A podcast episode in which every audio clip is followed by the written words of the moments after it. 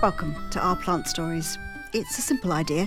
Through sharing our stories, we connect people, plants, and places. And along the way, we grow our plant knowledge through the passions of other gardeners. So, whatever the plant, by the end of the episode, we'll know how to grow it. This week, we have a story about how a mint plant in a London garden is connecting a young woman back to her home and her family. In Ukraine, we I can say have a generation with gardening. Like, uh, for instance, my great grandmother and my grandmother and my mother, uh, they have garden. So, um, like Ukrainians really like to care of the soil. And that leads us to a bigger discussion about how people garden, even in the midst of war. Because the reports coming out were sort of horrific images of bits of aeroplane landing in, in people's gardens. And I thought, well, if Ukrainians are as into their gardens as, as I've been led to believe, and there's a city of a million roses, and there's a new there's a new way of looking at conflict here. But before we get to the plants, there's a bit of a preamble or prequel, which is also, I think, a rather lovely story. So meet Pam Orchard.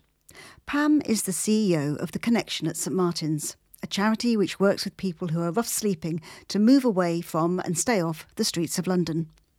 And her part of this story, which, trust me, will lead back to the plant story, begins when a friend invites her to be part of a flash mob back in March 2022. So I'm in this WhatsApp group having volunteered to do this. I play the violin, and there's just gazillions of messages going through this WhatsApp group about stands and music and timpani and whether or not someone's going to play a particular flute part or not or whatever. And I'm just expecting to turn up. So I do just turn up, having ignored this enormous thousands of messages. And it was right at the beginning of March, so only a couple of weeks into the war, and we played the Ukrainian national anthem and a couple of other Ukrainian pieces. It was conducted by a Russian composer and conductor, and it was just incredibly moving. There were probably a couple of hundred musicians there. No one had ever really much met each other before. It was a mixture of professionals and amateurs and we just got on with it and it was it, yeah it was really moving. Um, it also means that i now know the ukrainian national anthem which i hadn't expected in my life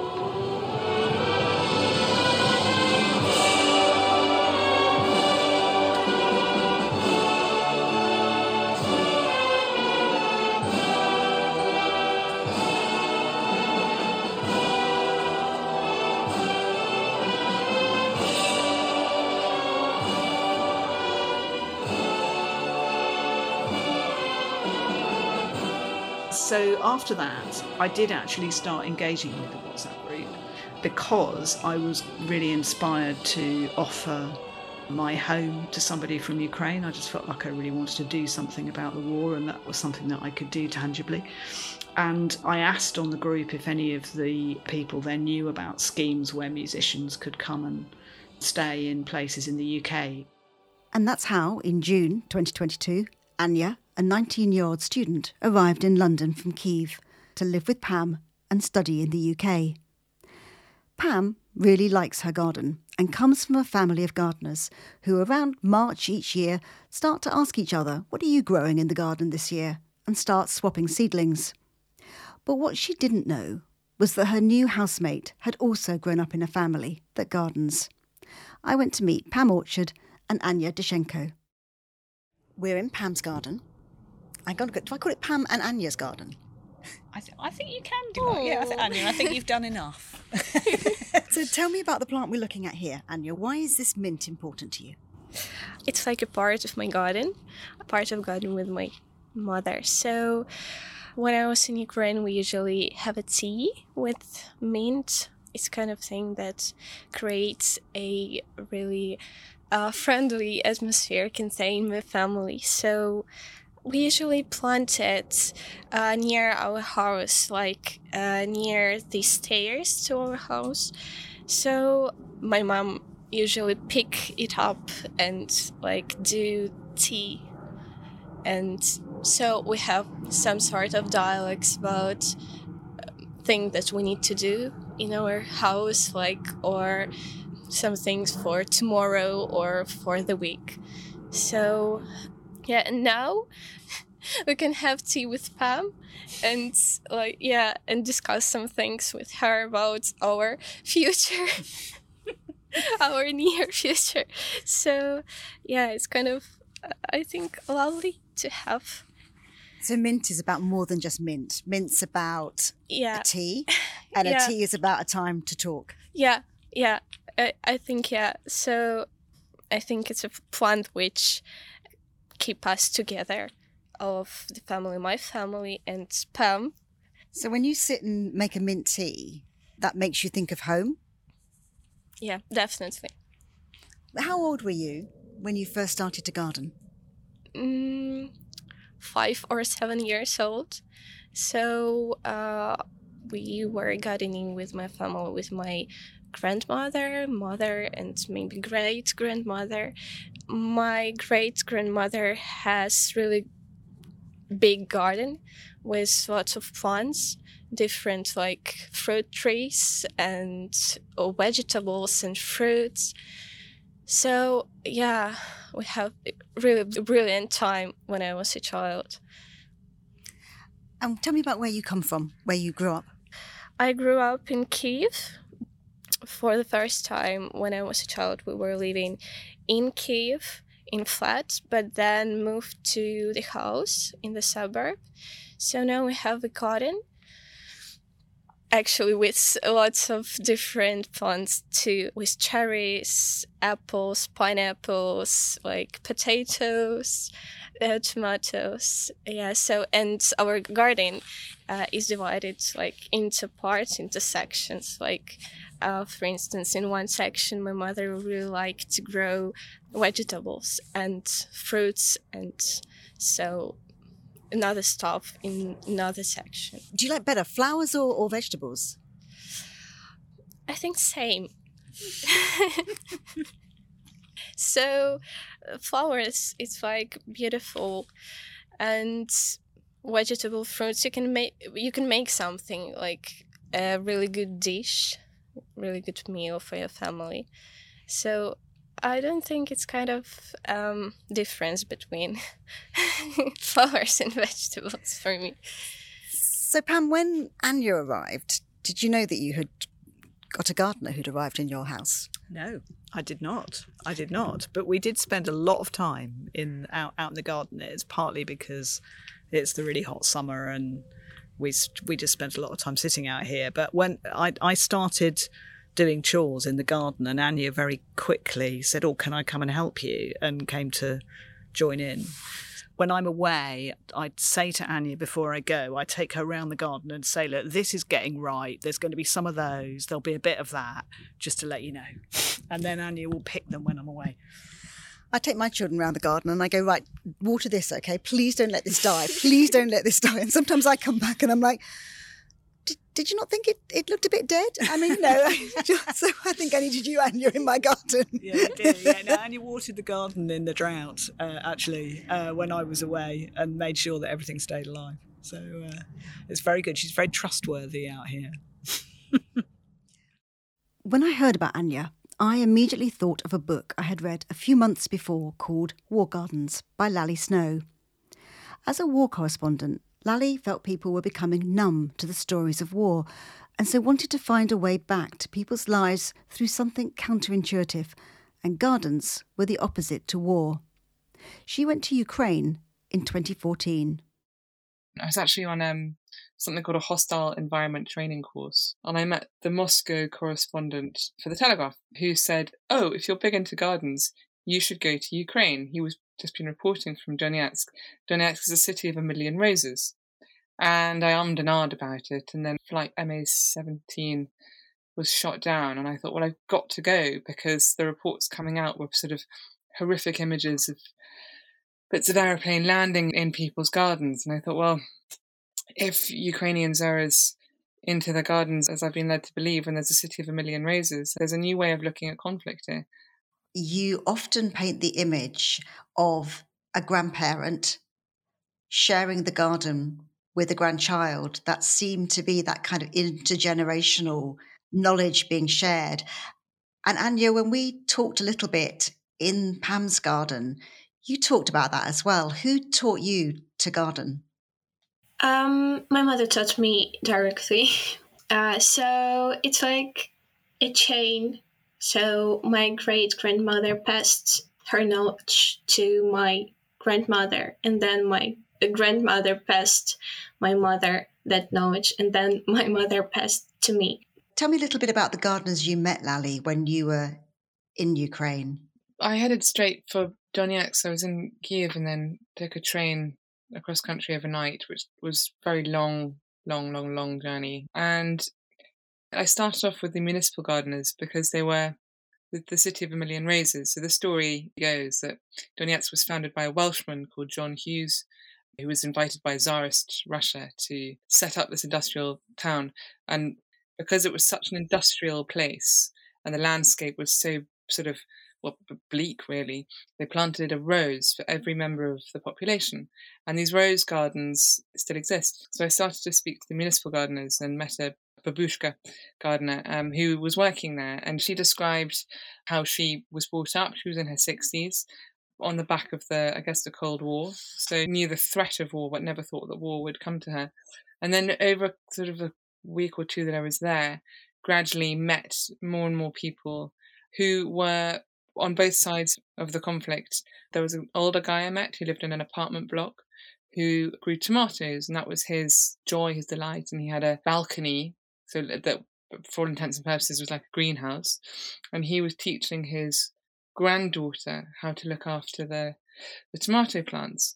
But he was very much on the side of the the rebels, really. And he, you know, Donetsk is very far from Kiev, so for people living as far east as that, and he felt no connection to what was going on in Kiev. The point is that he was teaching his granddaughter traditional Ukrainian values through looking after these tomato plants. But conversely, in another part of Donetsk, I met a lovely woman called Katerina, who, when the war broke out, all the shops started to be boarded up and closed. So, having relied on supermarkets for food, they started to, to close, and people started returning to how we're going to feed ourselves. We'll have to go back to the, what we used to do, which was to grow vegetables in our garden. So, conversely, she was and she was much more uh, Western looking, uh, and she was teaching her granddaughter how to look after a garden with Ukrainian values. So it's funny that they both perceived what they were doing to be very Ukrainian in value structure, I suppose, but uh, obviously completely politically opposed. But it's it's a lovely thing the intergenerational mix in uh, in Ukraine that you have between grandparents and, and grandchildren. What about your family in Kiev, Anya? Have they been able to continue to to grow vegetables, the flowers, the fruits? Yeah, yeah, of course. Um, it's a hobby of my mother, so I can say she can't live without growing something. They plant many trees every year. I wonder if you think that there are any things that these gardeners in war zones have in common. Yeah, I think that's a very good question. I think it's that they all turn the other cheek to war. It's as if, if they're saying, okay, you can you can fight, you can let the world fall apart, but we're going to do something positive. This is what we're doing. We're going to survive because that's what it comes down to. Everybody's very generous with their knowledge, which I think is another thing that is unusual in a place of conflict when people are scared. People are generous with their knowledge, and that's that's the thing about gardeners. Though people are normally willing to share and give advice, and yeah. Well, plants are something that you share, aren't they? They're just something that people share cuttings or share seeds. It's just one of those things that gardeners do.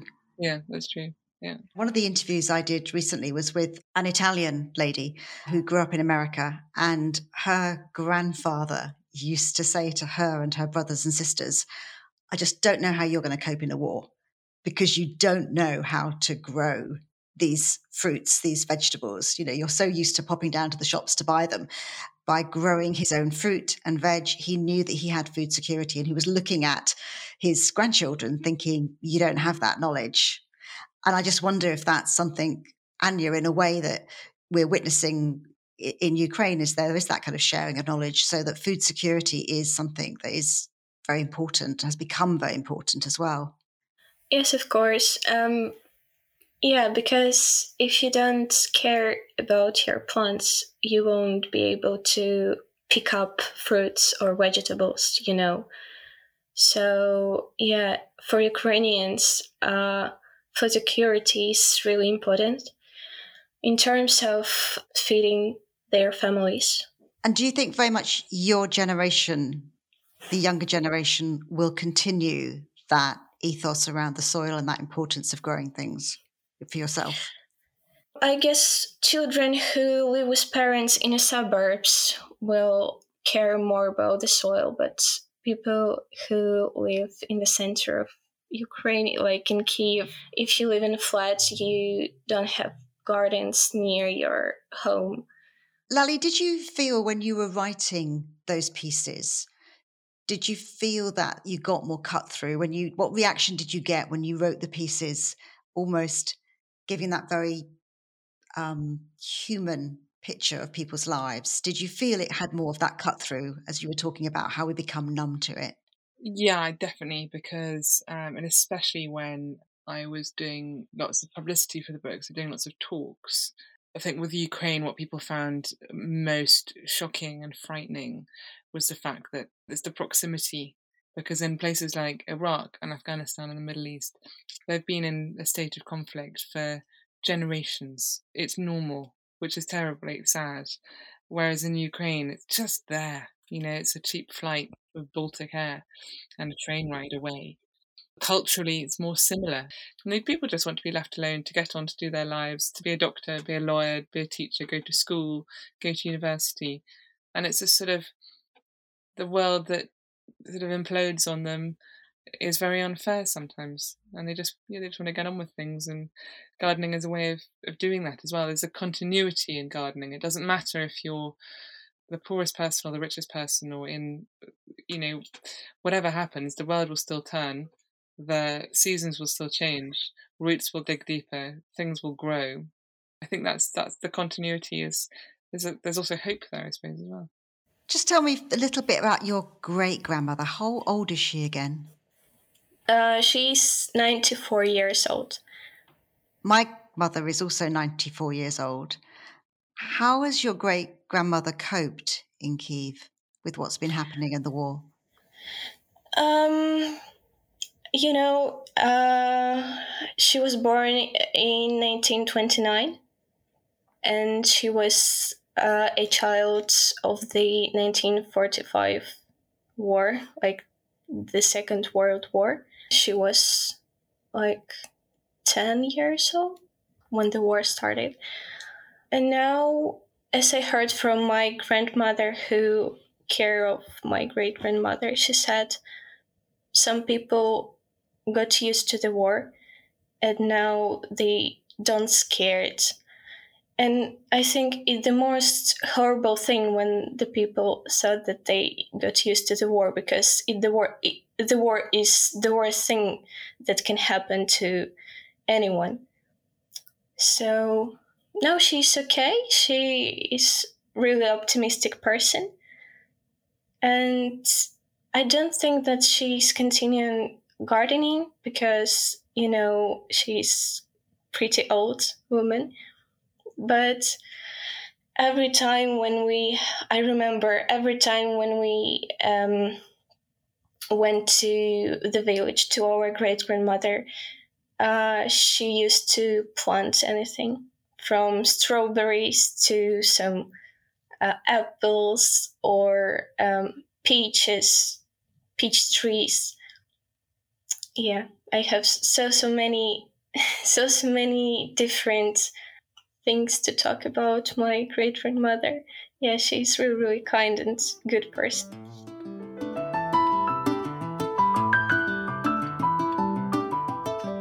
Anya paints a beautiful picture of the women in her family handing down that gardening knowledge no matter what is going on in the world around them with each episode, I wanted us all to take away the knowledge to grow the plant in the story. The person who I think is going to encourage us in this was born at the end of another war. Dr. Jean Levy holds a national plant collection of mint, and her passion is, I think, infectious. And it all started with the most tiny patch of mint. I was born just after the last war, and my mother, during the war, had met a soldier who whisked her off to London away from her home in Great Yarmouth in Norfolk. And um, just as often happened in those days, every summer holiday was spent with my mother visiting her mother. So every one of my summer holidays between, I don't know, early 50s to early 60s was spent in Norfolk. And my grandma's house uh, was quite a small house and it had a, a little garden. But unfortunately for my grandma, during the war, my granddad had worked for the council and could get free cement. And what he had done, taking advantage of this free cement, he had cemented everything. So the front garden was just a stone square, and the back garden was another stone square with one tiny acknowledgement that my grandmother needed a garden. And he had left this four foot square patch in, in, in the middle of the concrete. And, um, and that was the garden. And of course, my grandma wanted to grow something that she could eat after the war. So she grew mint. So when I was told to go and play in the garden, I used to go outside and play in this four foot square piece of mint and sit in it and pick it and play with it and smell it. And um, that smell reminds me always, it's so evocative of my summer holidays, of being happy on the summer holiday, being away from home. So it, it kind of stayed with me over the years. And then many years later, when I had my first garden, um, I I obviously had some mint in it, and then I started to look around and I saw other mints, and and it grew from there. Literally grew from there everywhere. So um, yeah, I'm up to around 250 different varieties now. So uh, and I collect them from everywhere I go, and everybody knows mint but everybody thinks mint is that one kind of mint, but they just think it's spearmint. You know? So I have a lot of opportunity to educate people as far as that's concerned. So anyway, it's evocative of my summer holidays. So tell me, what what do we know about the origins of mint? The history about mint. Is there anything that you well, can tell us that we should, I think we should know when we look at the humble mint? Yeah, the history of mint goes back to the dawn of man, I suppose, or before that. Um, in the UK, mint was much of it was brought across by the Romans, although I think there were existing species over here anyway. Um, but spearmint itself was brought across by the Romans, they say. I've got a very elderly mint that I found in a dew pond um, in an area which was close by a Roman settlement. So I call that Roman mint, and it is a beautiful, pure spearmint, a, a, spearmint which is so sweet and tender that it's uh, quite clearly different to the things that you buy in Sainsbury's and Marks and Spencer's, that, which have been highly cultivated and have lost a lot of that sweetness. What's the difference between mint and spearmint? Mint is a general term because mint can be any one of uh, spearmint, ginger mint, peppermint, uh, Bowles mint. There are very, very many different varieties, and they're all joined together in what they call the mint family. But there's a huge network, a genetic network of different species. Mint interbreeds very, very readily, so that the, the actual classification of it, mentha is the actual genus of mint, and the actual classification of mentha is almost impossible. Spearmint itself is what everybody believes is mint, and that's Mentha spicata. Other people call it garden mint, green mint. It gets called all sorts of things. So when you start to collect a particular plant, you have this conflict between the actual species names, the, the proper genetic names, and the names that have been given to plants throughout the years in different parts of the UK.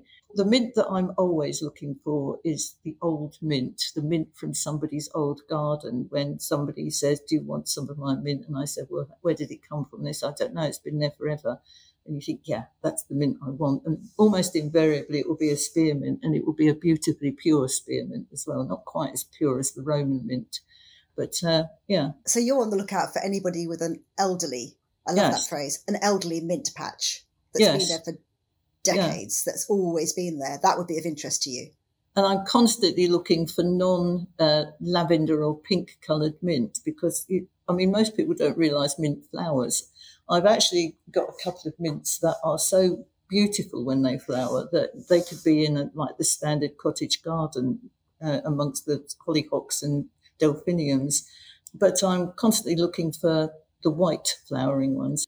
Okay, I'd like to grow some mint. Would you grow it in a pot or would you put it in your garden?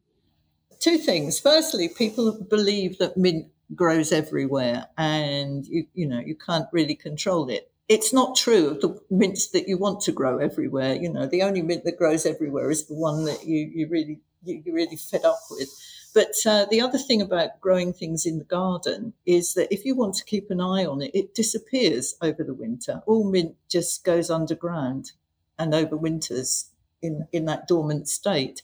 So I grow everything in pots. I have got a lot in the garden, but that's my backup, the garden. Can you give us a few recommendations of your favourites that we might be able to get hold of that would start a collection for, for me or for anybody listening? Okay. Maybe nice ones for cooking, just a, two or three that we could look out for.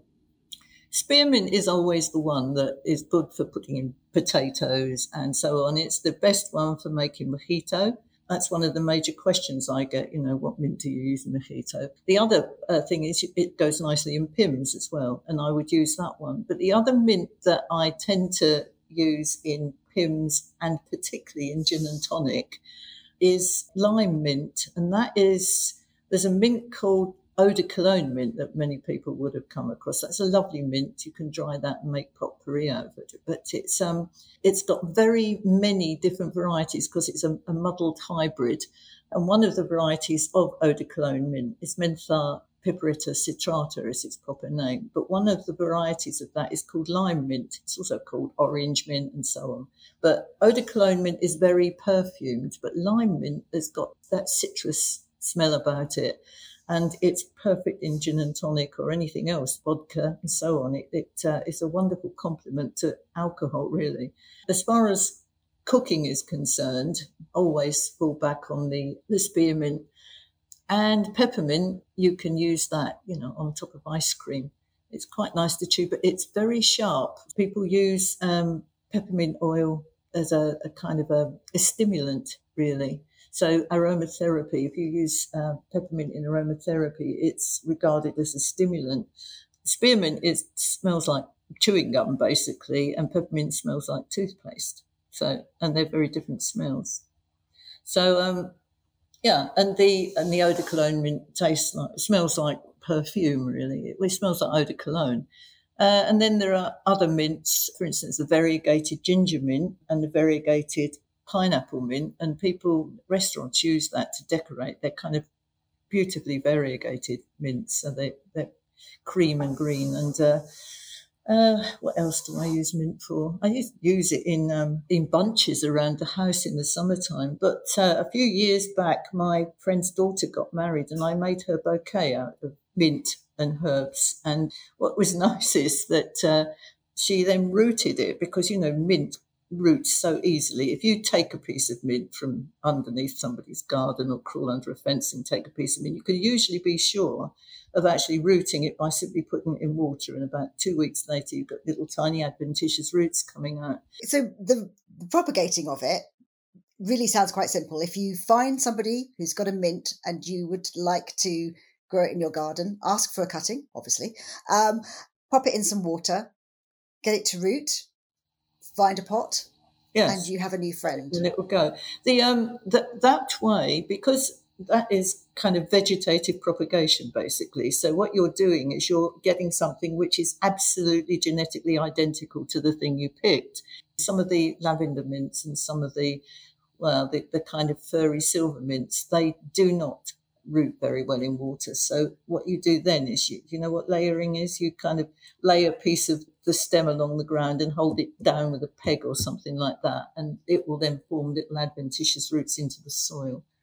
Anything for the beginner with a mint plant in terms of overwatering, underwatering, sun, shade? Anything top tips there? Uh, they say that mint will grow in the shade. It won't grow in full shade particularly well. I mean, it's an easy plant. And any of the most common mints are very easy to grow, really. They will grow in the soil, they will grow in a pot, they'll grow on the windowsill. one of the things I have done in the past, because I've obviously got them secured in their pots in the in the greenhouse and the water trays and so on, I've made a bed of mixed mints. So I've kind of put the peppermint and the spearmint and the tall mints and the short mints and, the, and, and so on, all muddled together in the bed and let them all grow up amongst each other. And it's no way to keep a national collection because they do get muddled up, but it does look splendid. People don't realise how splendid mint can look until they actually see it growing like that.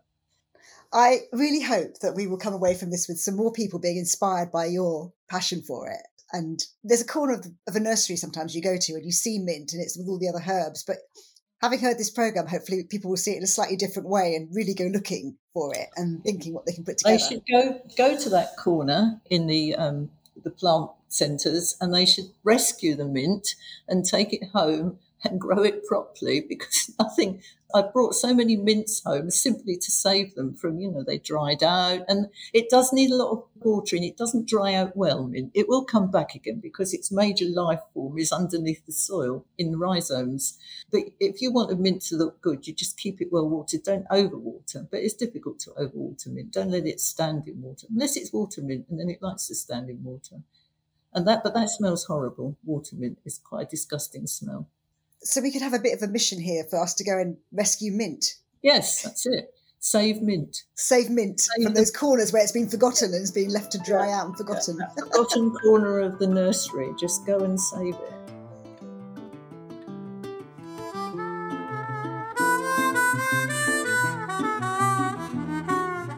I hope you have enjoyed this episode of Our Plant Stories. If you have, I'd love you to recommend it to other gardeners. I know that I find most of my podcast listening by talking to friends about what they like, so I think word of mouth is the best recommendation of all. But you could also leave a review and follow us on whichever podcasting app you're using, and then you also won't miss future episodes. There's also loads of lovely information about each plant if you go to the website ourplantstories.com. And do get in touch via the website or by email at sally at ourplantstories.com if there's a plant story you would like to talk to us about. This podcast is produced and presented by me, Sally Flatman.